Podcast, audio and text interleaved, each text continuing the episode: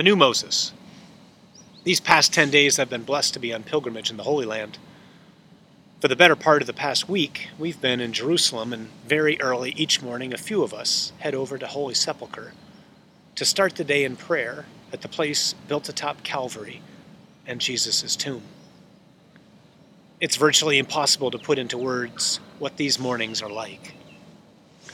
My favorite place to pray in Holy Sepulchre is what's known as Adam's Chapel, the traditional site of Adam's grave. It's directly below Calvary. Sin entered the world through one man, Paul writes, and death through sin. And so death spread to all men. Adam's chapel is the grave of that one man the one man through whom death, the lordship of death, came. The office of readings on Monday happened to be from Exodus 14, the story of the Israelites trapped at the Red Sea. I was praying with this passage as I sat on the floor in Adam's chapel. The Israelites, miraculously freed by God after hundreds of years of slavery to the Egyptians, find themselves trapped at the Red Sea with the world's most powerful army coming after them. It turns out, though, that God had arranged all of this. The Lord had set a trap, luring Pharaoh and his charioteers in, thinking they could recapture the Israelites and bring them back as slaves. The Egyptians fell for the trap. Of course, the Israelites didn't know it was a trap, and so they cried out in terror and complained against God and Moses. Moses said to the people, Fear not, stand firm, and see the salvation of the Lord, which he will work for you today. For the Egyptians, whom you see today, you will never see again. The Lord will fight for you, he continued. You have only to stand still. Then the Lord told Moses, Lift up your rod and stretch out your hand over the sea and divide it, that the sons of Israel may go on dry ground through the sea. And I will harden the hearts of the Egyptians so that they shall go in after them. And I will get glory over Pharaoh and all his host, his chariots, and his horsemen. And the Egyptians shall know that I am the Lord.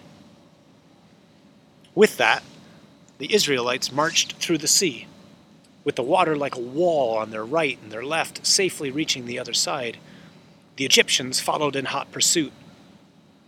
The trap was set, however, and taking the bait, they ended up drowning when the waters of the sea returned to normal. The Egyptian soldiers were utterly defeated, and the Israelites were free and they danced, Exodus 15 tells us, singing and praising the God who rescues his people from slavery. The Exodus is a type, an image, a real image, to be sure, of all that God has done for us in Jesus.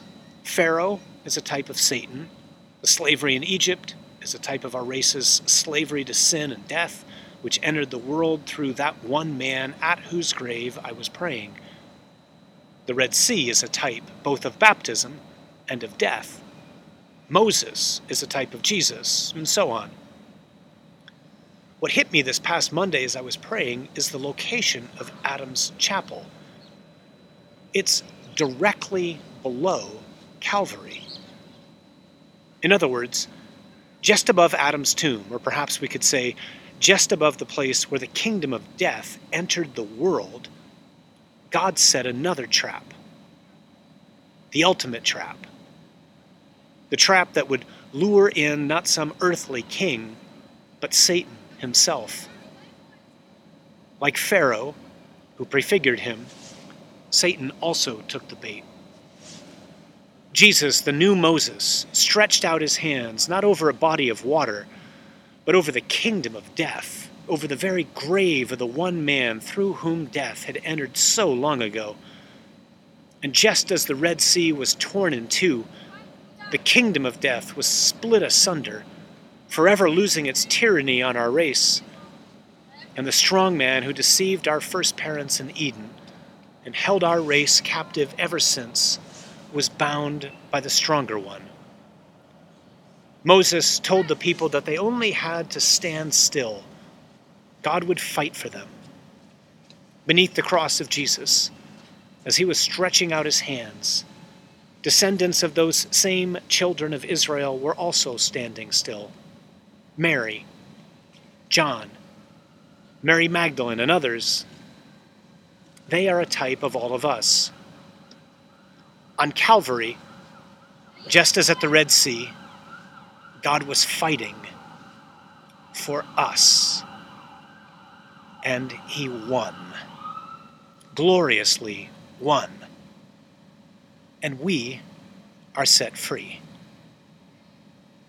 Are we dancing? As we continue these Lenten days, let us fervently pray that the Holy Spirit will give us an ever greater understanding of what Jesus has accomplished for us. Let us pray He will help us to know how to appropriately and generously respond.